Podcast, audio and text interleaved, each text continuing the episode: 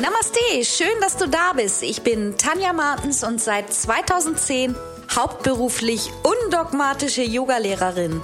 Willkommen zu einer neuen Podcast-Folge von Sekt oder Yoga. Mach auch du Yoga zu deiner Lebensphilosophie.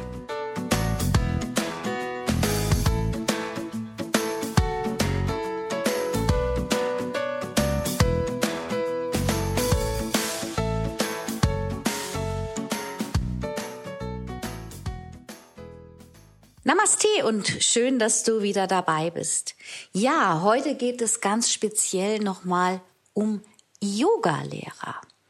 Es geht darum, wenn du die Überschrift gelesen hast, kann man denn überhaupt als Yogalehrer, besonders in Corona-Zeiten, finanziell überleben? Und ich möchte dir ein paar Tipps geben, welche Wege du gehen kannst. Einfach auch aus meiner persönlichen Erfahrung, denn wie du weißt, bin ich selber seit 2010 hauptberuflich als Yogalehrerin selbstständig, Hab dir auch schon öfter darüber erzählt und es war eben auch nicht immer einfach. Ja, Yoga ist in den letzten Jahren mittlerweile schon ein richtiges Business geworden. Als ich so vor gut zehn Jahren anfing, also halt mit meiner Karriere als Yogalehrer, da wurde doch noch sehr, sehr oft darüber gelächelt, wenn man Yoga praktiziert oder meditiert hat. Mittlerweile gehört das ja immer mehr zum guten Lifestyle. Ich weiß, wie es vor einigen Jahren losging, wenn ich dann beim Arzt saß und mal in der Gala geblättert habe. Da sah man dann immer so die großen Stars wie Madonna und Jennifer Aniston und ach, ich weiß gar nicht, wer das noch alle war. Schick mit Sonnenbrille im Yoga-Outfit Matte unter dem einen Arm und Starbucks-Kaffee in der anderen Hand, was ja so auch nicht so ganz yogisch ist, aber es ist, wie gesagt, auch ein Lifestyle-Produkt mittlerweile geworden. Ja, ich habe mich da mal im Internet ein bisschen schlau gemacht, weil ich gar nicht wusste, wie viele Deutsche überhaupt Yoga praktizieren. Und es sind nach einer Studie des BDYs kann man da auch auf der Seite nachlesen, insgesamt ungefähr fünf Prozent der Deutschen, die aktuell Yoga praktizieren. Ich glaube, die Zahlen waren noch von 2018 oder 2019 über 2020 ähm, habe ich ähm, nicht so direkt was gefunden. Damit zeigt aber generell, auch wenn man sich die, das die vergangenen Jahre an, anschaut, die Yoga-Praxis in Deutschland eine immer mehr steigende Tendenz. Im Jahr 2020 gab es ähm, von der deutschsprachigen Bevölkerung schon ab den ähm, 14-Jährigen, also man sieht dabei, dass auch immer mehr die Jüngeren Interesse an Yoga haben, bereits drei Millionen Menschen oder fast drei Millionen, die häufig in ihrer Freizeit Yoga praktizieren oder auch meditieren.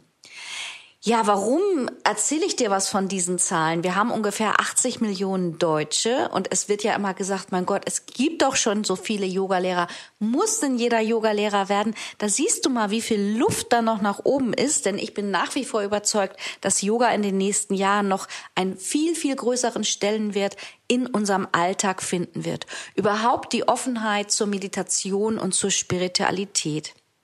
Ja, also die, die ab und zu ähm, Yoga machen, praktizieren, das ist über die Jahre mehr geworden. Und Menschen, die noch nie im Leben Yoga praktiziert haben, das hat tatsächlich insgesamt abgenommen.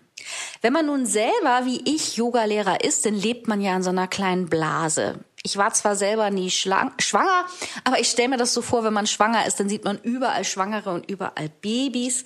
Und wenn man Yogalehrer ist, dann ist überall Yoga. Ich meine, ist ganz klar, der Algorithmus bei Facebook und Instagram ist so eingestellt, dass mir überall Yoga gezeigt wird. Ähm, wenn ich im Internet was bestelle, das wird gespeichert, mir wird überall Yoga vorgeschlagen. Bei mir zu Hause ist überall Yoga. Die meisten meiner Freundinnen sind Yogalehrerin. Also ich kann mir da manchmal in meiner Blase, in der ich schon seit einigen Jahren lebe, gar nicht mehr vorstellen, dass es tatsächlich Menschen gibt, die gar kein Yoga machen oder die noch nie Yoga praktiziert haben. Wobei ich ja auch selber Menschen kenne, die gar kein Yoga praktizieren. Das vergesse ich dann gerne. Ja, und es gibt immer und immer mehr Yogalehrer. Ich persönlich finde das gut, dass es immer mehr Yogalehrer gibt, weil ich sage das ja auch, ich bilde selber ja schon seit einigen Jahren aus, seit 2015 und ähm, ich finde einfach, der Weg zum Yogalehrer ist ja auch einmal ein Weg Persönlichkeitsentwicklung, dich mit dir selber zu beschäftigen, dich weiterzuentwickeln. Das heißt ja nicht unbedingt, dass du auch als Yogalehrer arbeiten musst oder möchtest, wenn es doch aber auch die meisten Yogalehrer tun. Ja, und ich möchte heute so ein bisschen darauf eingehen, wie Yoga dann als Hauptberuf ist, ob man davon leben kann und wie man davon leben kann. Und damit meine ich wirklich die Yogalehrer, die hauptberuflich als Yogalehrer arbeiten, also wirklich nichts anderes machen. Darum soll es heute einfach nochmal hier in dem Podcast geben. Und damit meine ich dann auch nochmal bewusst die, die auch keinen reichen Mann oder keinen reichen Papi haben, wo das alles kein Problem ist, sondern wirklich die, die gerade jetzt in diesen Zeiten Corona, wo das alles schwerer geworden ist, Präsenzunterricht zu gestalten, die es wirklich schwer haben und die ihren kompletten Lebensunterhalt vom Yoga bestreiten. Also die Frage ist halt immer noch, lohnt sich das überhaupt? Corona. Wieder so ein, so ein Lockdown Light. Das wird ja wahrscheinlich, hoffentlich nicht, aber wahrscheinlich wird es so weitergehen. Und unendlich viele Yoga-Online-Anbieter sowieso. Wir gehen natürlich beim Yoga davon aus, dass es nicht unbedingt Konkurrenz oder Mitwettbewerber gibt. Trotzdem, ich lese ja auch immer so fleißig bei Facebook. Ich merke, wie viele Yogalehrer sich scheinbar wirklich Sorgen darum machen und über die Situation wettern, wie sie ist. Ich kann das auch verstehen, wenn es an die Existenz geht. Und ich finde auch, ich darf das ganz klar sagen, denn ich habe auch keinen reichen Papi oder Mann und habe mich über Jahre lang selber durchgekämpft. Ich weiß, wie hart es ist, als Yogalehrer ähm, Geld zu verdienen. Und ähm, deswegen ja, lese ich das manchmal auch so ganz interessiert mit und wollte da einfach auch heute mal drüber sprechen. Erst einmal, wenn ich als Yogalehrer arbeite, dann finde ich, dann ist es ganz, ganz wichtig, dass du du selbst bist, dass du niemanden spielst, dass du dich nicht verstellst, dass du niemanden nacheiferst, sondern dass du authentisch bist, genauso wie du bist, nicht so wie dein Guru es dir vorschlägt oder wie es vielleicht in Büchern steht. Ich finde es super, Dinge mal auszuprobieren dass man, ob wenn man zum Beispiel sagt, ja Mensch, ich probiere mal aus, ob es sich für mich ähm, gut anfühlt, vegan oder vegetarisch zu leben. Aber ich persönlich finde es auch völlig in Ordnung, wenn das nicht in Ordnung für dich ist und du sagst, ich brauche mal ein Stück Fleisch oder mal ein Stück Fisch, ich trinke mal ein Glas Wein. Ich lebe selber so und ich stehe da auch zu. Und ich finde, das hat nichts damit zu tun, dass man ein Yogi ist, denn du gehst ja auf dem auf den Weg des Yogalehrers erstmal los. Und das macht im Endeffekt deine Persönlichkeit aus. Und das sage ich jetzt einfach auch, weil ich das ganz, ganz wichtig finde, auch für den Job, für den Beruf des Yogalehrers. Und wenn du ähm, jetzt Yogalehrer bist und dich diese Folge interessiert, dann bist du ja auch irgendwann mal losgegangen. Du hast irgendwann eine Yogalehrerausbildung praktiziert oder vielleicht auch schon mehrere und in dem Moment bist du ein Aspirant.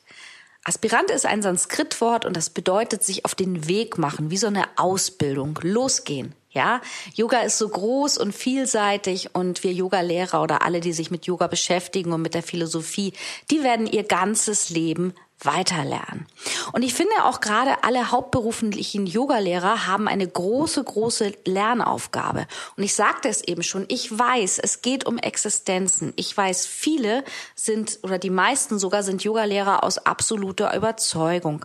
Ich weiß aber auch aus eigener Erfahrung, und da möchte ich ganz kurz nochmal hinschwenken, dass viele Yogalehrer, und wieder, ich rede von den hauptberuflichen Yogalehrern, die wirklich ihr ganzes Geld alleine verdienen müssen, dass die so viel viele Stunden die Woche geben müssen, dass die von X nach Y kreuz und quer fahren, damit überhaupt etwas dabei rüberkommt. Und da wollen wir uns einfach erstmal angucken, wenn du vielleicht überlegst oder gerade genau in der Situation bist, dass du hauptberuflicher Yogalehrer bist, was man denn da alles bezahlen muss. Vielleicht ist es auch noch mehr, du kannst das gerne auch ergänzen in den Kommentaren. Aber was mir gerade so einfällt, also ich habe immer gerade so die ersten Jahre, habe ich alles klein gehalten an Kosten. Und meine Privatkosten beliefen sich auf Miete, Strom, Telefon, WLAN, ein paar Versicherungen und mein Auto, was ich auch nicht abgeben konnte, denn ich habe auf dem Dorf gewohnt und ich bin auch viel, viel gefahren. Ohne Auto wäre das nicht möglich gewesen. So, dann beruflich natürlich, wenn ich selbstständig bin, dann muss ich Krankenversicherung zahlen, Rentenversicherung.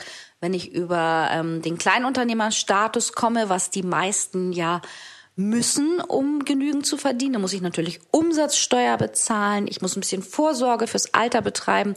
Wenn ich eigene Räume angemietet habe, dann zahle ich hier Miete und ähm, ja sonstige Ausgaben, wie vielleicht mal ein Tee oder ein Kerzenlicht, um das alles schön zu machen. Und ich weiß, wie es damals bei mir war, als ich angefangen habe. Also ich wollte ja, das habe ich auch schon mal erzählt, die ersten Jahre öfter alles hinschmeißen. Ich habe wirklich gearbeitet wie ein Tier. Und die ersten Jahre, ich weiß noch, ich glaube, meine Höchstzahl war mal 17 Stunden Yoga die Woche, die ich gegeben habe. Plus Events, Reisen und Workshops. Und dann, da war ich dann schon ein paar Jahre selbstständig, kam die Trennung von meinem damaligen Freund und ich wusste, obwohl ich schon ein paar Jahre hauptberuflich Yogalehrerin war und echt viel gearbeitet hat, ich wusste, ich kann das alleine nicht bezahlen. Und ich habe damals ja, wie gesagt, in Schleswig-Holstein gelebt, recht dörflich. Und ähm, ich denke, dass die Kosten da insgesamt noch ein bisschen niedriger sind als in Hamburg, denn ich bin Hamburgerin und bin ja auch seit ein paar Monaten wieder zurück in Hamburg und merke hier auch gerade noch mal den Unterschied. Also wirklich, ähm, wenn denn nicht gerade Lockdown ist, wenn man einen Kaffee trinken geht oder mal frühstücken geht, was das für ein preislicher Unterschied ist. Ja, und meine Rettung damals, ich war wirklich total verzweifelt. Ich wusste, ich habe hin und her gerechnet. Ich wusste, ich kann das jetzt nicht mit einer eigenen Miete und ähm, überhaupt eine Wohnung finden. Und ich wollte wirklich alles hinschmeißen und habe gedacht, okay, dann bewerbe ich mich wieder, also oder nebenbei noch arbeiten. Das hätte ich nicht geschafft mit 17 Stunden. Und meine Rettung damals war ein Zufall, wenn es denn Zufälle gibt. Yogalehrer ausbilden wollte ich eh schon damals. Das war länger mein Traum. Und dann dieses ganze Chaos, Trennung und der Gedanke, jetzt alles hinschmeißen, weil rauf und runter gerechnet, ich werde es so nicht schaffen. Ich habe da übergangsweise in der WG gewohnt, habe aber gemerkt, das halte ich nervlich nicht aus. Das bin ich nicht, das war ich noch nie. Ist vielleicht ein Luxusgedanke, aber ich wusste, das kann ich nicht, denn ich finde auch immer, es muss mir gut gehen, damit ich auch gut unterrichten kann. Ja, und dann habe ich gedacht, was mache ich, was mache ich? Und habe ich nochmal überlegt, okay, vielleicht bilde ich mich irgendwie nochmal weiter und spinne da nochmal ein neues Konzept und habe mich, obwohl ich überhaupt kein Geld hatte, zu einer Fortbildung angemeldet. Ja, und dann kam ein Anruf von dieser Heilpraktikerschule, wo ich die Fortbildung machen würde, wollte. Und die rief mich dann an, die Leiterin, und sagte, die Fortbildung würde ausfallen, keine Teilnehmer, aber sie hätte da mal eine andere Frage. Sie hat sich meine Website und mein Profil angeguckt und ob ich mir denn vorstellen könnte, Yogalehrer auszubilden. Und da das eh schon mein Traum war, ich hatte ja sogar schon ein Konzept geschrieben, das war so in den nächsten Jahren angedacht, habe ich gedacht, äh, ja, ja, ja, klar. Und da sagte sie, ja, uns ist die Ausbilderin ausgefallen, es geht nächste Woche los, acht Teilnehmer. Da war ich erstmal baff, aber dann habe ich gesagt, mache ich. Und ich bin sechs Tage später losgefahren und habe die Gruppe dann begrüßt, habe die ganze Woche mich darauf vorbereitet und das war meine Rettung, weil mit diesem Gehalt, was ich da einmal monatlich bekommen habe, konnte ich meine Miete zahlen und es konnte so weitergehen. Ja, ich glaube, das war immer noch, ähm, das war ein Zeichen, dass ich meine Berufung weiterleben soll. Das ist meine persönliche Meinung. Und ich habe ja, wie gesagt, auch schon öfter darüber gesprochen, dass es nicht so ganz leicht ist, wie es manchmal von außen aussieht und dass ich auch alle Yogalehrer jetzt verstehe, vor allen Dingen die mit großen Studios in den großen Städten, die ja auch viel, viel teurer sind, denke ich, als meine Räumlichkeiten damals in Eckernförde und Gübi. Da habe ich mich immer gefragt, wie die das machen. Und Trotzdem möchte ich dich einfach ermuntern, wenn das dein absoluter Wunsch ist, wenn das deine Berufung ist, dann mach es. Du musst dir nur ganz bewusst sein, dass du gerade die ersten Jahre ganz hart arbeiten wirst, dass du immer wieder Enttäuschungen erleben wirst, aber dass du alles schaffen kannst, was du willst. Und gerade jetzt in diesen Zeiten ist es so wichtig, dass wir offen für Veränderung bleiben. Und gerade auch jetzt mit Corona, ja, das ist ja auch ein großes Thema, wo die Yogalehrer mal wieder diskutieren und online und viele lehnen es ab, viele gehen mal los, einige sagen jetzt im zweiten Lockdown Light, naja, ich kann es ja mal probieren. Und ich finde einfach, ja, ein Yogalehrer sollte positiv bleiben, sein und bleiben und ein Vorbild für seine Schule, Schüler sein. Ja, man bringt uns doch jetzt auch nichts. Wir müssen offen sein, neue Wege und neue Richtungen zu gehen. Und ich möchte dir einfach aus meiner Erfahrung, weil ich ja auch Richtung online gegangen bin, einfach mal ein paar Tipps geben, wie du als Yogalehrer arbeiten kannst und wohin du dich überall entwickeln kannst, wenn du offen dafür bist. Und da musst du dir auch keine Sorgen machen, ähm, ob das klappt mit der mit deiner Berufung hauptberuflich als Yogalehrer zu arbeiten oder nicht. Und hier noch mal ganz klar zur Wiederholung: Es gibt 80 Millionen Deutsche und bis jetzt praktizieren geschätzt nur ungefähr 2,9 Millionen regelmäßig Yoga. Da ist ganz viel Luft und ganz viel Platz nach oben. Also meine Tipps in Zeiten von Corona, wie du dich noch weiter im Yoga entwickeln kannst. Erst einmal ganz wichtig, finde deine Nische. Worin bist du Experte in deinem Yoga-Bereich? Es gibt so viele verschiedene ähm, ähm, Yoga-Stile und Richtungen und dann kommt deine persönlich dazu. Worin bist du Experte? Finde deinen Expertenstatus und bleib auf diesem Weg deines Expertenstatus. Werde offen für Online-Yoga. Das wird unsere Zukunft werden. Mach dich damit irgendwie vertraut und geh den Weg los mit Online-Yoga. Es gibt da so viele Möglichkeiten, ob du Workshops gehst, Yoga-Ausbildungen.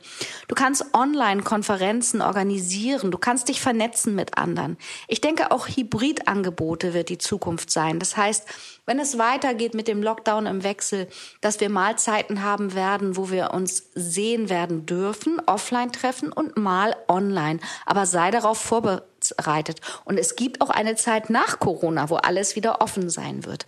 Du kannst dich auf Einzelcoachings off und online spezialisieren. Du kannst dich auf Personaltraining, vielleicht auch auf Menschen, die einfach besondere Dinge übers Yoga erfahren möchten, ne? ob das nun Hormon-Yoga, Yin-Yoga, Entspannung, Stressbewältigung mit dem Yoga ist oder also wenn du offen dafür bist, dann gibt es wirklich so viele Möglichkeiten. Und ich möchte dir einfach auch nochmal ans Herz legen, weil ich das auch die letzten Jahre gemerkt habe, wie wichtig das ist. Vernetze dich mit anderen Yogalehrern, tausch dich aus, ja. Unterstütze andere Yogalehrer. Und jetzt kommt von den meisten die Angst vor der Technik. Ja, wie soll ich das denn alles schaffen? Und genau so ging's mir auch. Vor zwei Jahren habe ich noch schallend darüber gelacht, als mir jemand gesagt hat, mach doch was online, nimm doch Videos auf, dann hast du das alles. Habe ich gesagt, ja.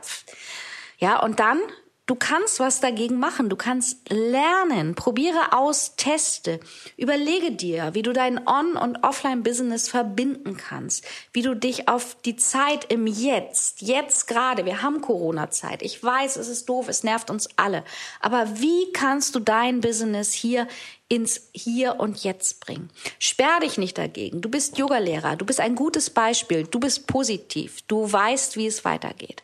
Also das finde ich ganz, ganz, ganz wichtig und ich bilde ja selber Yogalehrer aus und auch seit April online und ich bin ganz, ganz stolz, weil da so viele Teilnehmer dabei sind, die jetzt auch schon unterrichten oder sich auch schnell trauen, online einfach mal auszuprobieren, sich zu zeigen. Also ich kann dir das wirklich nur als Tipp geben. Klar, es ist schöner Präsenzunterricht zu haben. Es ist toll, den Menschen hands-on zu geben, Hilfestellungen, Körperkontakt zu haben, in einer Gruppe zu sitzen, eine Kerze anzuhaben, schönen Raum zu haben. Aber wenn es in diesem Moment nicht möglich ist, dann geh auf andere Wege. Also, ich wünsche dir, dass du da für dich eine Möglichkeit findest und ich freue mich über Feedback. Und wenn du dich nicht traust, dann nimm gerne mit mir Kontakt auf, dann gebe ich dir noch ein paar extra Hinweise. Ich wünsche dir eine schöne positive Woche. Namaste. Wie immer findest du alle wichtigen Links aus dieser Folge unten in den Show Notes. Bleib gesund und positiv. Bis zum nächsten Mal.